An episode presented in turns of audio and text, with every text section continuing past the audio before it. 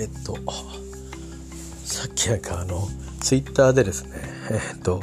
ライブっていうのやってたんですけどなんかちょこちょこねあの多分ライブ中継があるとなんかあの通知が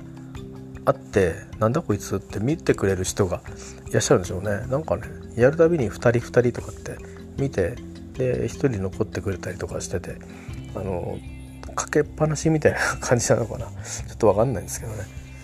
まあでもえー、っとまあそういうのと同じような話しちゃいますけど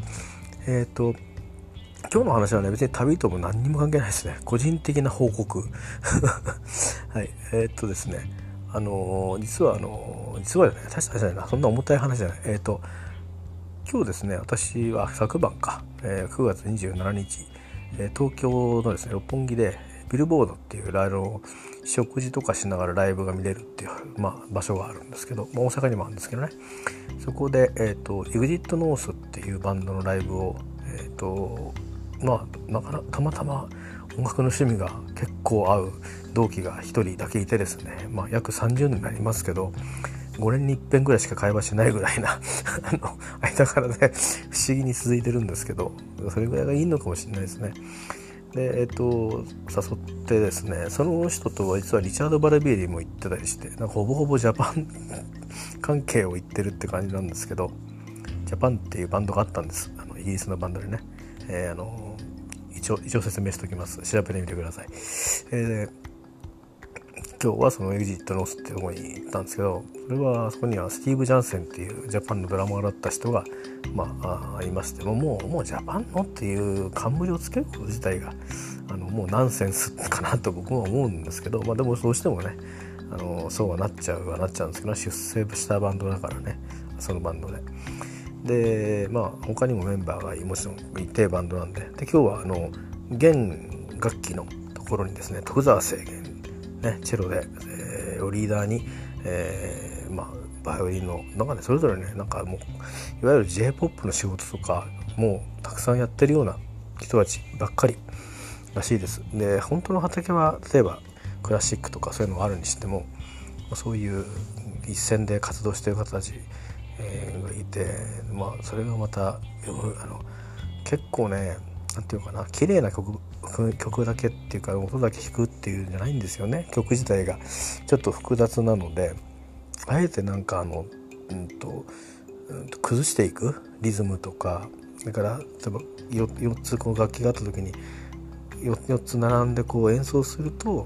こうちょうど気持ちいいハーモニーだったり音の重なりだったりとかできるとかっていうところあえてその崩すような、えーと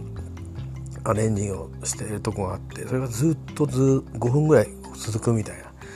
いう曲もあってなんかねすごかったです表現力が。でバンド自体はアルバムに結構ボーカルに癖があるように聴かせてたりかなり暗い感じに仕上げていたり曲によっても変わるんですそれがあの結構急に明るくなったりっていうのがあるんですけど雰囲気が。えっ、ー、と今日はねライブは割とそういう変なバイアスがかかってなくて本当ボーカリストもすごくあの自然体な感じでその人の本当存在感ででその聴かせてくれるような感じがあってでスティーブもアルバムよりか全然ドラム叩いてましたね。だからあれはこのステージのアレンジなのかな。アルバムはね下手するとドラム入ってない曲とか結構あるんですよ。今日ドラム叩く叩くのかなって12曲は入ってるんですけどあとはほとんど入ってないんですね。だからでも結構今日はシンセ弾いた曲も何曲かありましたけどでもほとんどドラム叩いてましたね。びっくりしました。で今日ね気づいたんですけど今日ね山側のドラム叩いてましたね。それはたまたまなのかそれともあの何て言うかスポンサーっていうかエンドースメントの関係が変わったのかねちょっとそうですね。なんかスティーブといえばタマっていう感じだったんですけど。そんなことがあったりして、えー、うんまあ興味良かったです。でまああのセカンドに行ったんですね。セカンドってね夜遅い時間からの方の話なんですけど。でまあ8時今日は今日8時半に会場が開いて、えー、セカンドのですね。で9時半からステージが開始してえっ、ー、とまあ1時間とよりもやってましたね今日は。たっぷりとくれて。であのー、サイン会があるということでですねえーとまあ、ちょっと若干始まる前に係係の方にちょっと聞いてみたらちらと情報は聞いたので、まあ、先に買っといたんですね。でまあ帰る時間もあることだしということで会計済ましたらすぐ並んでとあのお手洗い済まして並んででまあサインをもらってきつつ、まあ、いろいろあのそれぞれメンバーの方とお話をしてきてますてきましてね、えー、まあとりわけまあスティーブですね。嬉しかったですね。えー、まだ幸宏さんにはお会いできてないですけど。いやもスティーブに会えただけでももう本当にいいかなっていうあの まあ結局何者にもなりませんでしたけど私は。でもなんかうん。小さい小さい頃っていうか子供子供じゃねえや。えっとね少年の頃のあの夢夢っていうかステージを見てて見に行って中学校の頃にこの人ドラムすげえなって思った人のうちの一人ですからね。っていうかうちの一人って言っても何人もいないですけど、えー、多分イチローさんとスティーブしかいないと思いますけど、えー、デビッド・パワーはねもうあの ABC の頃から前の知ってるからね、うん、もうそのままだなって思っただけだったんですよ実はね、えー、すいませんね。あの YMO でもドラマ伝えてましたけどいやもうデビッド・パワーはもうこういうドラマだからっていう感じで。いやもうスティーブはねそうではないんですよね。個性がねなんだろうな。テクニックで聞かせないっていうのがうん僕はなんかすごく好感持てましたよね、えー、フレーズで聴かせるとか例えばあくまでも曲のアンサンブルで聴かせるっていう感じがね良かったです今でもなんか少しスタイルが変わってきてあのもうあのチューニングで聴かせるようになってきてる気がするな。手数は昔よりも少なくはなってるんですけど、まあ、曲によって多い時はありますけどコントラストがなんかはっきりついてるんで、まあ、あとはやっぱり今日思ったのはシンバルですね。ハイ今回はハイハットよりも本当にシンバルをクラッシュする時のクラッシュこうクラッシュしたらこういう音が出るもう確信持ってまあ当たり前ですけど分かってるんでえーと、そういういろんな音を使い分ける。で連続してクラッシュしていく時のもう、まあ、ロックドラマのクラッシュじゃなくてあのこのこのバンドのこの曲はこういう風にクラッシュしなかったら絶対にダメみたいな。それを外したらもうもう全部ダメな壊れるっていう感じのそれぐらい結構何ていうか多分練習とかも当然多分されてるんだと思うんですけどあのプロでもあってもね多分そのアンサンブル上のバランスとか音量とか音色とかの面で、うん、まあそう思うんですけど良かったですね、まあ、もう本当良かったですね、えー、でもスティーブンも会いまして。で、えー、とこれでまあえっ、ー、と一応今日最後にですね、えー、まあ結局的にはラグビーの予定が入ってたりなんかちょっとイベントみたいなのに映画館に行ったり、えーと、高野さんの30周年のですね記念のライブに行くとかっていうのもあったりするんで、あのもうなんか決まった予定があったりするからなんかちょっと白々しいなと思ったりしますが一応ですね、あの芸能ごと落語も含めてねでもうまあなんなら映画も含めて基本的にはあの一旦卒業というのは、えー、今日のあのという今日という日なのでえー、今日卒業1日目です。卒業後1日目。昨日で卒業と。それは最後はスティーブだったのは良かったですね、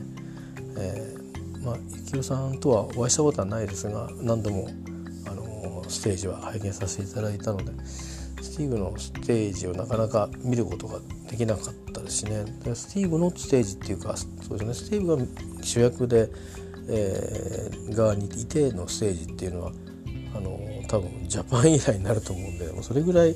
あのソロ行けてないとこんなに間が空いちゃうんですよね。まあ別にあの追っかけてイギリスまでも行ったりとかしてないのでそういうことになりますねだから選挙あれあれこれも1982とかだったと思うんで確かうんちょうど幸宏さんの初めてのライブがあった時にスティーブと土屋正美さんが参加してその時にはもう土屋正美さんはジャパンのあの UK のツアーに関西解散のツアーに参加するって決まってて、まあ、一緒に日本にも来たんですよね。日本で何か所かツアーして。でそういう年だったんで82年だと思うんですけどね、えー、まあそんなこともありましたけど。まあそれはそうとして、あの本当に、うん、貴重なまあいいいい思い出になりました。多分一生の思い出になると思いますね。まあビルボードもね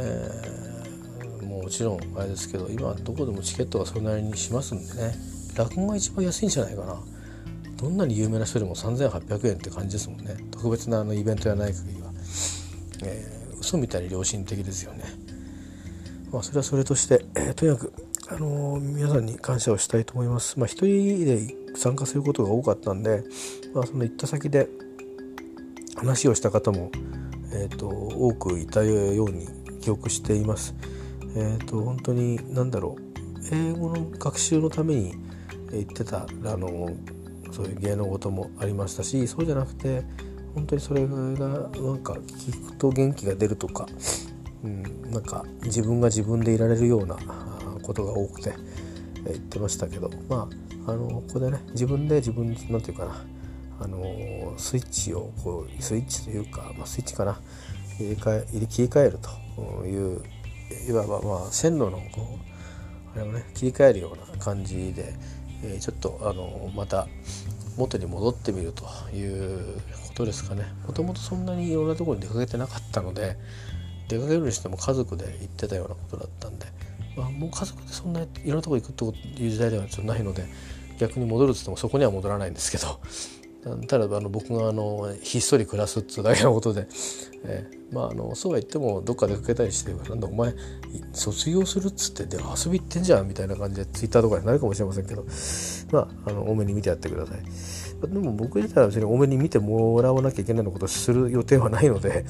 えーと、とだんだんに細っていくと思いますんで。えー、まあ、ツイッターには残ってますんでね。あの話題があんまりそういう話題が出なくなるかもしれませんけど。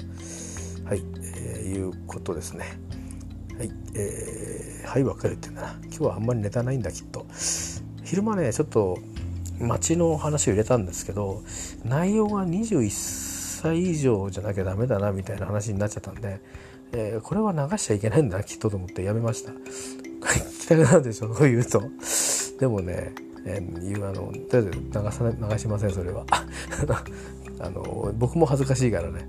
えー、こうやってなんか言うとだんだん思わせそうになってくるんだけど。まあいいです。とりあえずということで、えー、芸能事のですね、えー、鑑賞からあひとまず、えーと、原則的にはあ基本的には、えー、卒業したあ私がお送りいたしました、えー、どうか皆さん、えーと、週末お仕事やない方は、えーと、とゆっくり、えー、休んでいただいてあとはちょっと台風ですねの結果ね影響その後どうなったのか、えー、南房総っていうか房総の人たちのことがちょっと気にかかります、えー、でもまあ、あのー、じっくりやるしかないと思うんでどうか、あの体の調子だけは維持していただいて、え少しねあの無理無理をしなくてもいいと思うんで、あの気持ちが切れないようにとちょっと願っております。はい以上でございます。